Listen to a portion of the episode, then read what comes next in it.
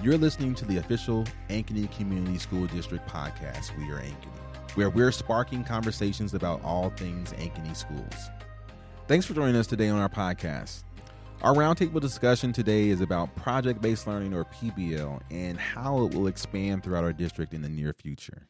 Ankeny Schools was an early adopter when we launched our Orbis program in 2020. Today we have um, Jason Clark, a U.S. history teacher at Centennial High School. Fun fact about Jason, and I hesitate to say this because he's um, he went to he's uh, supporting Indiana University, but I'm gonna say it anyway. Jason was the director of esports at Indiana University, and I, am a P- Purdue Boilermaker, yeah, but, yeah. so I, I, won't hold that against you. we'll, get, we'll, get through it. Yes, we'll get through it. Um, I, I, don't know how, but we'll get through it. Um, he's implemented project-based learning into his classroom and will offer his uh, successes and advice. Hannah Robertson's background includes consulting um, with school districts, including Ankeny Schools, but incorporating about incorporating PBL. She helped us envision Orbis and advised on how to incorporate PBL with community um, company projects. Hannah has held several positions where she was responsible for the formal and informal education of adults in non traditional learning environments. She has also uh, conducted extensive research on integrating technology into different um, instructional strategies during her graduate work. Uh, I am really excited to have you with us, Hannah. Thank you very much. And also you, Jason. You know, I, I, I, I didn't say that with your with, with your bio. Yeah. Um, next, we have Amy Dittmar, assistant uh, superintendent for Ankeny Schools, who is directing the design thinking process to develop the programming for the the district's new innovative hub. Welcome to the three of you. Thank you. Thank you. And so, Jason, uh, Jason, I'm, I'm going to start off with you. Um, and so, uh, with your experience with P, uh, PBL, how did you first get introduced to project-based learning, and, and, what inspired you to incorporate it into your teaching practices? Yeah, for sure. So mine kind of was multifold. Of everything kind of came together. Is that when I first started looking at teaching as a potential career, I, I was looking at like my own limitations that I have, mm-hmm. and that like I was in the military at TBI. I was blowing up all the, all the cool fun stuff. And uh, so that dealt for me as a memory and speech. So I was like, "What branch? Army. Okay. We just stay divided. I know. No, no. My, my daughter's in the army. Okay, so, okay, know, okay, There's there's love with army. yeah. Um, but then uh, so I started thinking like, there's no way I'll be able to talk all day because my speech catches up with me sometimes, and I'm not going to remember. So, um, what can, what's a way I can do it? So I was still trying to figure that out. Um, and in student teaching, I kept like as you know, a student teacher trying to survive. But I kept noticing like I kept falling back into like worksheets and recall and grind to a test. And I was like, man, these kids definitely hate this. And I hated it. Like, why do I keep doing it? And then about that time, I kept seeing stuff all over social media and friends and stuff, and the constant complaint of I never learned that in school, mm. right? And um, so all this kind of came together of like, well, what's a way that like I can help kids to a point where like when they're my age, they can just look stuff up, right? And they know how to do it. And what are ways I can get through a day without like just mumbling through seventh and eighth period right. and forgetting what happened in the first periods? Um, and then what way can I engage students? And then a mentor of mine at the time was an e-learning specialist, and he was very into like using digital tools. And he was like, "Hey, you ever looked at like just projects and using digital tools to do that?" And so the more I looked into it, and I was like, "Man, that kind of folds everything in together that I'm looking for." and so that's when I started leaning and experimenting and trying new stuff with it. And so, for, so not not only did it um, fill a bucket for you as uh, a, a, new teacher, you were also thinking about your students as far as students learn differently. And yeah. so, when you think about um, PBL, h- how does this appeal to um, your traditional student, but then also y- y- your students who don't respond to that traditional approach to teaching? So for me, it was another one of those worries is like when I was like, okay, I have kids that they all learn different patterns, especially if kids with IEPs and 504s. And so it's like an early teacher was like, you look at when you get your first list of all that stuff and you're like, how the heck, how am I going to handle all this? and then when you ask people, they're like, bro, I just survive. I don't know. Uh, and so when I started thinking, well, if I can do it where like, hey, let's do it a project based thing, I can introduce it. That gives me a lot of more time to work one on one, actually build those relationships, right, and get to know those kids and how they learn best. And I could differentiate it there on a more one on one level. and can still get them the same learning goal, but make those changes for them there as we're working together. And I think PBL is flexible like that. Whereas if you're just doing more traditional stuff, that structure, you got to kind of have multiple avenues versus the same end game on it. Right, right. So, so Hannah, you have a, a lot of experience with with PBL, and so what would you say are the overarching benefits um, to students that school districts may not all not always think about? Yeah, no, I think that's a great question. And I was a middle school teacher before I did any of those things. Um, I went to grad school in Texas and then came back and, and did some teaching. Um, so I taught middle school science for about eight years and started teaching very traditionally, right? Mm-hmm. You gave notes, you took tests, you did formative assessments, you maybe did a project here and there. Um, but I had a teaching partner um, whose name is Corey, and she and I just decided that kind of a lot like Jason was saying, we were missing the kids that weren't traditional learners, right? Mm-hmm. We were missing the kids that had been labeled with some label or another, whatever they are. There's X, Y, Z, A, B, C, D, E, F, G, right? Right. Um, and so those kids know about those labels, right? They know that they learn differently, but nobody had ever helped them learn how to learn right. their own way, right? And so we started to kind of play with different types of projects and different um, just choice, student choice in our classrooms. And then once our principals saw that, they were like, well, I think you guys maybe need to be trained on, you know, how to do this formally. And so Corey and I had the opportunity to participate in several years of very intense PBL training. Um, the Buck Institute, it was the Buck Institute now, it's PBL Works now. They were, uh, they pushed into our district and had somebody on site for two years. Wow. So um, about every other month, we got pulled for two or three days to go re up what we were doing and design new lessons and work on new units. Um, and then we also had the opportunity, I had the opportunity to participate in the Apple challenge based learning training. So, Apple, like your phone, your computer, they do their own um, project based learning course for teachers. And so I got to do that. It's a two week long class. Yeah. Um, it was pretty intense too. Um, the cool thing about it is they do incorporate all of the Apple tools. So GarageBand, right. all the video stuff. Like it was, it was cool. Yeah. It was fun. Um, but when we got all that done, we were able to come back and teach almost primarily with project based learning. And one of the things that we saw was, and I, I taught a course during Summer Academy for the Ankeny teachers this summer in PBL, um, and I showed them these numbers, and I think that that was wild for them. But, you know, I had a class, and I, I told the story to Jason in that class. Um, I taught three classes of seventh grade science, and one of my classes had 32 kids in it.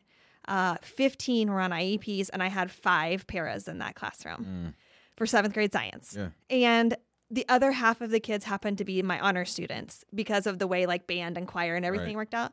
So the dichotomy of trying to teach that class was challenging.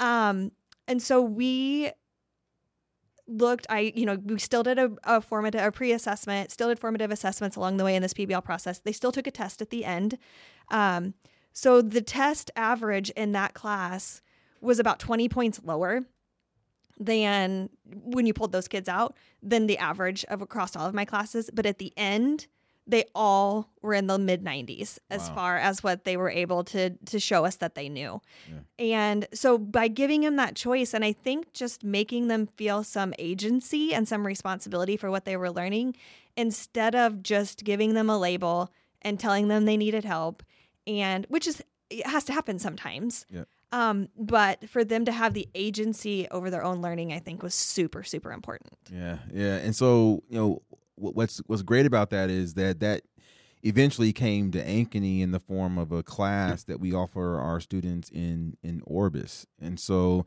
and now we're we're in the beginning stages of talking about our innovative secondary hub and what that could potentially look like, the programming. And so, Amy, when you think about where we are with PBL, and you know, we see it in pockets um, across our two high schools, but we you know have this class in Orbis um, that is um, um re- revolves around group work and thinking. Um, what excites you about uh, P- uh, project based learning and what it could potentially mean for um, our students uh, here in Ankeny? Yeah, what excites me is what I just heard Jason and Hannah talk about, right? The stories, the experiences, the results that they're getting um, by presenting this way of learning for our students. And so I think we do a great job um, in that Orbis um, classroom of presenting learning in a way that gives students voice and choice and really puts a lot of their um, skills into play.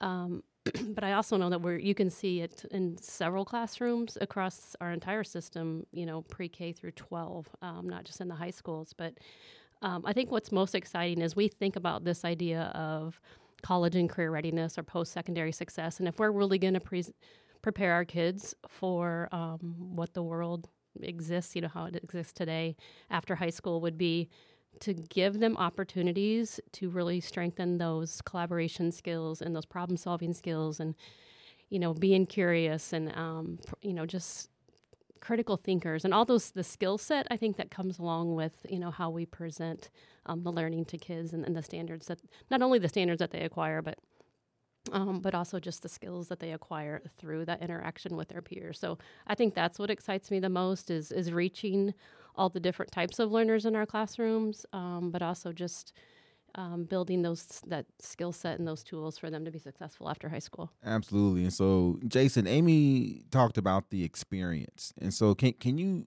um, share some success stories around how this experience with PBL um, might just be a, little different, but just as impactful for the kids that you're supporting at Centennial?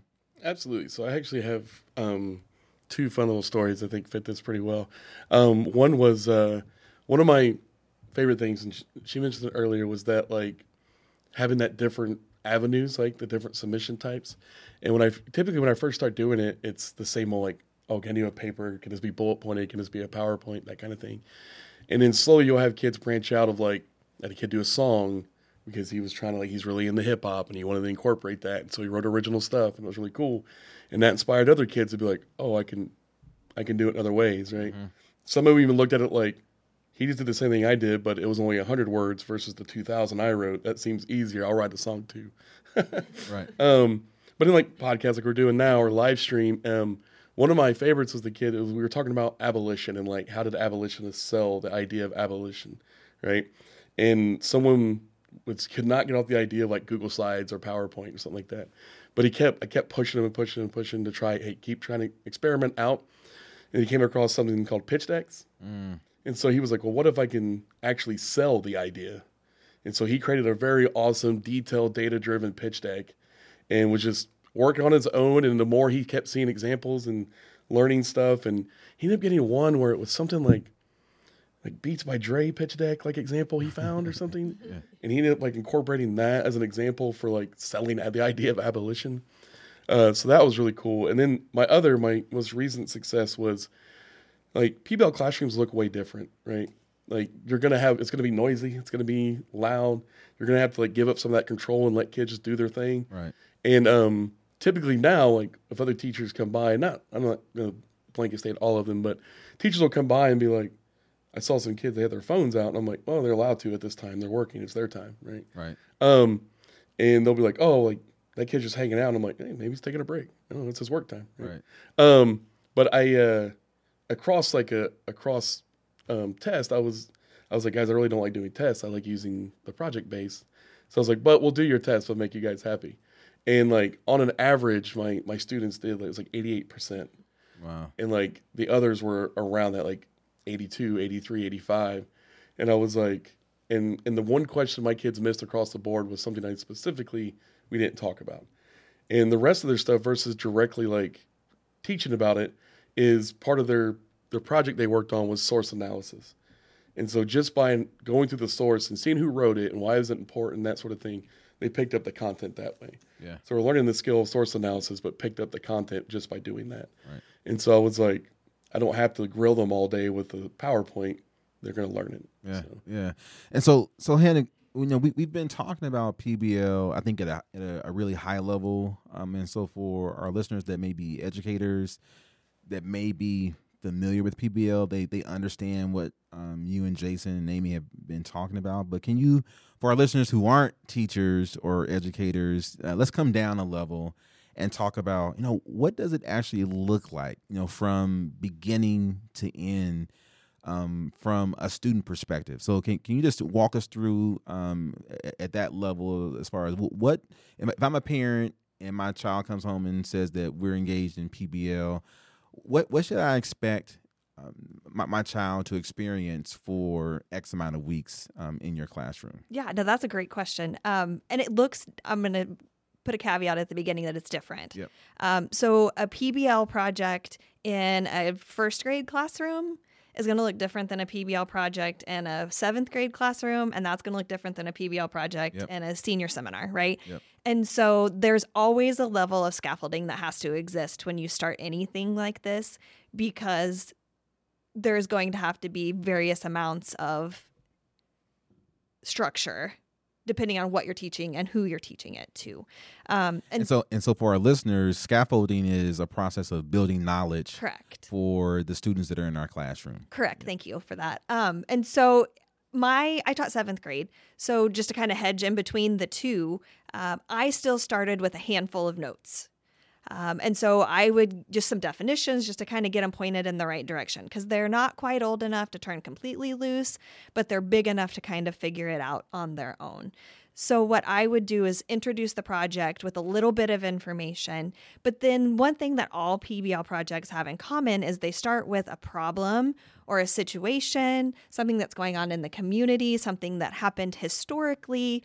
There is a problem that needs to be solved. And throughout the process of the project, the problem gets solved. Um, and so that, again, looks different from kindergarten to a senior. Uh, but what would happen over the course of the weeks sometimes months of these projects is that your student would be introduced to a topic. Uh, they would be given a problem to solve regarding that topic and then given some kind of information about that topic, whether it be lots of information because they're little or not very much information because they're big. Um, but then from there, you know, they are just tasked simply with solving that problem. And the outcomes and the output of those projects look different again from little to, littles to bigs. Um, so you may only give a kindergartner three options as mm-hmm. far as what their product is going to be. Do you want to sing a song? Do you want to draw a poster? Do you want to go talk to the school board? Right. You know, whereas your seniors, you just how are you going to solve it and what's that going to look like? Is it going to be a business? Is it going to be education? Is it going to be like what are, how are you going to solve that? And so that looks different again depending on the age, but Jason hit on a really important point that it does look chaotic. Yeah. Um, so there are going to be days that your student will come home and you'll be like, "What did you do in your PBL project today?" And they'll be like, "I don't really know," and that's okay because you have to have those days. It's just like being an adult human in an adult human job. You come home some days and you're like, "I don't think that I." actually accomplished anything today um, and so you start again the next day and so um, kind of what amy pointed out that one of the things that even the littles will come home with is that sense of agency and that sense of control of their own learning environment. And they get really excited about, at all levels, get really excited about what they're doing because it becomes their learning. It's not teacher prescribed learning. It's not set and get where they have sat and taken notes all day and just have to regurgitate. Like one of the things that I wrote down when I was making notes for this is that it is real meaningful learning. Mm. Like these are things that kids are going to remember and be able to use because A, they had to work hard to get it. Right. And B, it means something to them because that's the whole point of these projects is that they're not just spitting out papers that regurgitate facts. There's nothing wrong with that. We all need to do that from time to time. But they make this learning their own and they put a slant on it that interests them. So they're automatically more engaged because it's something they want to do. Yep. And so, so Jason, you had mentioned earlier about assessments that you, you eventually gave gave your your students, um, and so I know a, question that our parents may have is if we can expect a little bit of chaos during um, some PBL sessions um, with our with our uh, our students, how how do you grade our students? Um, how, how do they how, how do they get grades? And how do you know that they're making progress during the course of a particular project uh, that leads up to uh, an eventual assessment or presentation of their PBL project? Absolutely. So we we'll do we work a lot with the rubrics where we keep like, hey, here's where you're at, and we'll do check-ins. I think that's that benefit. Like talking about earlier, is I have that one-on-one time. Mm-hmm. Is I have more time to get around and be like, hey, here's kind of where we feeling, where we looking.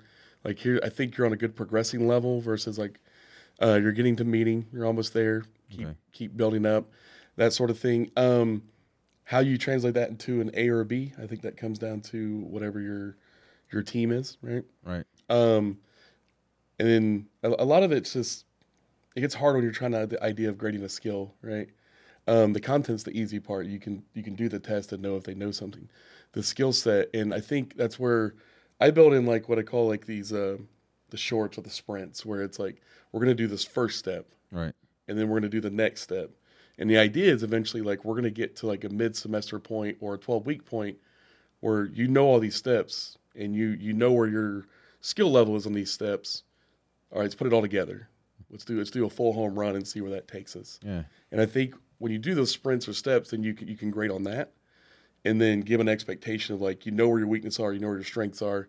You're a parent, you can see where the weaknesses and the strengths are, so you can support your kid when they do the bigger ones. And that's that's kind of how I the way I take it. Okay. And Okay. then when we get to those big ones, it's it's similar the same way. Like, how do we build on our strengths? What do we improve on? Okay, we loosened up here. What happened? Right. And you get that time for feedback and growth. Yeah. And so that the, the rubrics that you're using are really foundational to working with the students one on one and uh, adjusting how you're supporting all all the students individually in, in, in the class. absolutely I mean, if if the rubric says like, "Hey, we're supposed to be analyzing the thing," right? Then we can really get down into it. Like, okay, you use this method to analyze. Was that successful for you? Right. All right. Do there's multiple ways to analyze. So like, okay, this one didn't work for you. Try a different one. Um, but that rubric can kind of guide me to know where they're at and guide the student to know where they're at and the parent to see like even if it's just a check of just going up or over, like that has a lot of significance too. Yeah. And so so Amy, I, I've talked a lot about over the past two and a half years about continuous improvement. And so you know, the way you see it, how does PBL fit into our our goal of uh, being a district that focuses on continuous improvement and how, how, how does PBL get us there? Yeah, so I think a couple things come to mind as as you say that question. Um, for one, in our strategic plan, right, one of the strategies is that every classroom will have every student will have an experience in a PBL project once a year. So going back to scaffolding, right? Like we scaffold students and their knowledge, we also have to scaffold teachers and their knowledge. So when you think about continuous improvement, um, we need to honor teachers where they're at right now and, and, and celebrate where they're at right now with their instructional strategies and how they deliver instruction, how they get kids to meet those standards, they, how they collect evidence on that learning that Jason spoke of. Um, but we, we also know that, again, we need to prepare kids for um, post secondary success, whatever their pathway may be after high school. And I think this idea of continuous improvement is okay, what's our current reality with instruction? How are our kids doing? But how can we get better and improve um, so that we prepare kids um, for their uh, individual career plan? Um, so, you know, just constantly um, using feedback from teachers, using um, observation, um, what's the best practices and research that say out there, right? And just constantly looking at our own practices and seeing and reflecting on those and seeing how we can improve. Absolutely. And so as we think about the innovative secondary hub and um, in our strategic plan and and um, and wanting all of our students to have um, an experience with with PBL, Hannah, what, what would you recommend or what have you experienced as being most effective around professional development to build this uh, skill set for um, our teachers and administrators around supporting PBL um, in our schools? Yeah. So I said earlier, you know, I've had extensive training, and I think that's the key, right? Like, so we were able to be that intensively trained because we had district support to be that intensively trained. We had subs in our classrooms for sure when we needed to be gone. You know, we were given extra time to work and plan on those things. We also um, rolled that out then. So across the district, it was about the same size district um, as Ankeny, and there were 60 of us. um, all across the whole staff that got pulled into this training. And then we were kind of armed to train everybody else to some degree. Um, but we were kind of the guinea pigs and the trainers at that point. Uh, but I think that that's where it has to start is that district support. Like it, there was never a question why we were out of our classroom. There was never a question why we were doing what appeared to be crazy things in our classrooms, right? And so we had the full support of our administrators, of our fellow teachers, and I think that is step number 1 regardless of how you go about it is it would have been very difficult to be as excited about it as I was and implement it as quickly as I did if I felt like I was fighting an uphill battle mm. professionally. Um, and so I think that is huge. And so I, I, I think that that's where you have to start is, you know, you can't, just like we can't expect our kids to start learning this way day one, we can't expect our teachers to start teaching this way day one. Absolutely. And so, I mean, I taught for a long time this way and then was asked to come back and teach a summer academy course this summer for Ankeny. And I had to kind of retrain myself even because I've been out of education for a little bit. And so that was a lot of the feedback that I felt like we got this summer too was they want to teach this way and they understand the value of teaching this way. Mm-hmm. But it's a lot. Yeah. Um, you kind of have to overhaul the way you teach things to make this work. And so I think that that just the support from the from the backside is super important to get teachers excited about it from a professional development side mm. because and I can speak from being a teacher like there's nothing that's more frustrating than going to a professional development, getting excited about something and then realizing you don't have the resources or the time to implement it that that's just demoralizing and not very much fun. And so nobody wins in that situation. So I think that that's um, just having had that support, that was the thing that made me most successful as an educator. And then from the teaching the professional development side, you know, to have principals encourage whole content teams to come to that class last summer and to have an entire fourth grade team sit at a table and rework a lesson and like just the encouragement of those kinds of collaborations are huge because then they left with something they could use and that feels good. Absolutely. And so I, have had the opportunity, I have lots of opportunities to talk with uh, teachers, administrators, and you know, one of the challenges that um, teachers and administrators talk about is student engagement and how we manage technology in in in the classroom. And so I would imagine um, a, a, part of PBL is the use of technology. Sure. And so, Jason, how do you approach um, managing the use of technology, but then also ensuring that uh, they're staying engaged with um, the project that they're currently working on? Absolutely. So, for me, it's the, the first thing I do is like I had to figure out the to let loose some of that control. Mm-hmm. Right. I had to like, and, and I do it in a way where it's some kids.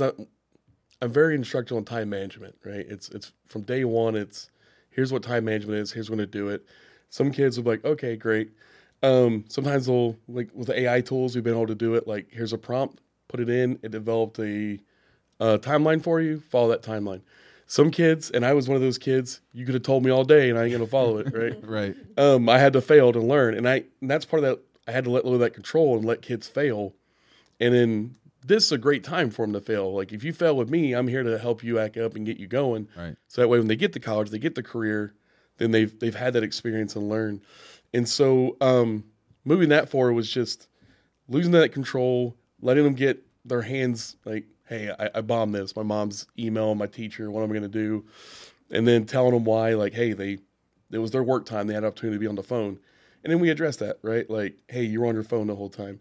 And so then they start to like once you get them to kind of like get into it and start to like work, and then when they see their work has a product mm-hmm. and other kids are seeing it and they're hearing cool feedback or they do something cool like the song, and then their other kids are like, okay, that was kind of cool. Then there's that the intrinsic starts to come in, right? They they're like, okay, I, I kind of want to do more of this, right? And then by releasing that control, you're you're releasing that ownership, right? Like then they're taking it. Yeah. And so once they had it, then you're it's going to go up. But that doesn't, like she said, doesn't start day one. Right. Like we're just getting to the point where it's like maybe we can do a bigger one. Yeah. Because you guys have all failed a bunch uh, on your time management, but now we can learn and kind of move forward and do the bigger stuff. Yeah, Hannah, similar experience. Do you have anything else to add? Yeah, no, I think that's that's perfect. And what he said is there is some automatic buy-in because one really important part of PBL projects that we haven't really addressed yet is that the product at the end should be public facing. Mm-hmm. So that can be public within the building, that can be public within the community, that can be public on the internet. It, it can just be public. I've had kids do YouTube videos, I've had kids do commercials. I mean, just all kinds of things. Um, but once they maybe fumble a little bit and then they still have to present that project to the public. Like that yeah. doesn't necessarily feel great, right. you know? Right. And they're like, ooh, maybe I shouldn't have spent three class periods on my phone, right? Because right. I wasn't ready. mm-hmm. um, and so it it is chaotic and it is a little bit unstructured, but there's still accountability built in. And I think as a parent and as a teacher, that's something important to hear is, you know, we're not just letting them do whatever. Yeah. Um, it doesn't work like that. There's still stop gaps, there's still accountability, there's still projects and grades and things. So, so what I hear, it, although it, uh, from the outside perspective, it may look chaotic. There's a lot of structure in that chaos that's been created in the classroom. Yeah, and yeah. Definitely, there's still kids that want that structure, right? They, right. they still feel comfortable in that structure, and they some don't like the chaos, and they're like, I, I really rather do it the other way. And I think that's where you get that time to build in. We're like, well, what structure look for you? Do you need me to be with you, come by once a day to see where you're at, to do that? Or I need to tap on your desk to be like, maybe you know I'm still here, right? I'm I'm still the big teacher wandering around, right? right. Um, and someone want that, and I think that's where that relationship built part comes in, right? Of knowing what the differentiation of what each kid needs is not just the content or the skill; it's also just being there in that structure for them. Right. Well, and it's being able to push. Like I was a, a, school kid. I ended up being a teacher, right? So I liked school. Right. Um, my brother was not a school kid, mm. and so what I saw a lot was the kids like me that wanted the checklist and the gold star and struggled with this at first. Yeah. Because I just want you to tell me what I need to do to get an A. just tell right. me what to do. And you can't. Like, right. that's not how this works.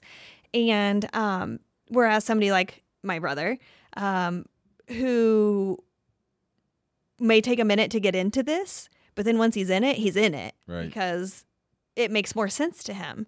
So, I mean, I think that there is a good mix of kids that need structure being able to either create their own structure or live in a land with a little less structure, which is good for those of us that are not flexible and are a little rigid in our lives, uh, me included. Uh, I'll just throw myself squarely right. under the bus on that. But it's also really, really good then for the kid in their group that is typically the one that is not good at group projects and not good at school to be the one that's good at something all of a sudden. Right. And right. that's a huge thing. Yeah, that's great. And so, Amy, you know, we've we've had the opportunity to to, to collect a, a, lot of data from um, our students' experiences uh, with the Orbis program, um, and with our strategic plan we know that we have a lot of work to do with regards to making sure that um, our, our our our our principals and our teachers are prepared for implementing this um, from um, pre-K through 12th grade um, in in all of our classrooms. And so, um, for for for those educators out there that may be listening, can you just talk to them about the, the planning that's taking place and what the vision is for how we're working towards ensuring that we have the professional development, we have the supports, um, and we, we have the resources for uh, our staff um, to do this at a at a really high level? Yeah, absolutely. And then to capitalize on something that Hannah said about you have to have district, district support, and so we want to come at this from a perspective of um, the entire system and how can we support the entire system. Um, so we're at the very early stages here in Ankeny of just identifying like what's the research saying? What's some consultants we can learn from? You know so we're creating a, a focus group right now. Um, and this is this is coming out. This is right hot off the press. So right. this is just coming out this in the next month. But um, we, we want to open it up to any staff member in Ankeny to say, okay, are you interested in being in this focus group and help get this initiative up and running? So we're going to spend the next, um, from December to the rest of the school year, of, of creating some learning and understanding and identifying those anchor resources and who we can learn from um, so that next year we can put out a professional learning plan for all of our staff mm-hmm. um, with the hopes of um, launching professional um, actually launching the expectation that PBL is happening in all of our classrooms in the fall of 2025 oh, wow. to some degree. Um, so that's so again, we're in the very early stages of the planning, but we are looking about who are those stakeholders that can be on this planning team. Um, you know, what's the, the parent support look like? How do we educate the families? What resources um, and research is out there that we can learn from so that we can put a plan in place so that te- teachers are supported and have the resources they need for this to be successful. Absolutely. Hannah, I saw you writing something down. Do, Yep. do you have anything to no, add? that's okay. Um, yeah, I think that that focus group is a perfect way to go about it because then you do get educators that are a little more ready to to dip their toe in and to have a group that is fired up about it and is excited i think makes things um, a lot more fun for everybody. You know if it's, it's just one more thing that they have to do then it it loses some of its value sometimes i think. And so the fact that it's effective and it's a lot more fun to teach that i mean i'm going to speak for myself but it was a lot more fun to teach it's a lot of work to teach that way Yeah. but it was a lot more meaningful for me and not just for the kids. So i mean i think that it's that district backing and buy-in is super important and listening to the people that are going to have to do it every day Yeah. Yeah. And we're very aware that it's already happening in our district. Yeah. You know, Right. not just in Orbis, but um, in a lot of our classrooms. And so, how can we leverage the current work Absolutely. to help, um, you know, lead the rest of the way for our teachers? Well, and I think after the summer academy course this summer, everybody left with something a, a lesson they could use in their classroom. That was a big deal of mine was that I wasn't going to stand and talk for three days. Right. Um, they were going to leave with things they could use, and I think we ended up with a, over thirty different projects that left that three day course that were ready to go into all the different buildings. So, I mean, I think. Um, yeah, it's happening a lot more than people probably know that it is. yeah. I so, agree. And, and, and what I love about what Hannah and Jason have shared uh, with us today is that um, project based learning uh, just hasn't been meaningful to them as educators, um, but it's also been meaningful to to the the, the students that they've served uh, throughout their career. And so, with that, I want to thank Jason, Hannah, and Amy for joining us today, and thank you to all of our listeners for listening today. And please come back for our next episode of Let's Talk About It. We are Ankeny. Thank you for listening to the We Are Ankeny podcast, the official podcast of Ankeny Community Schools.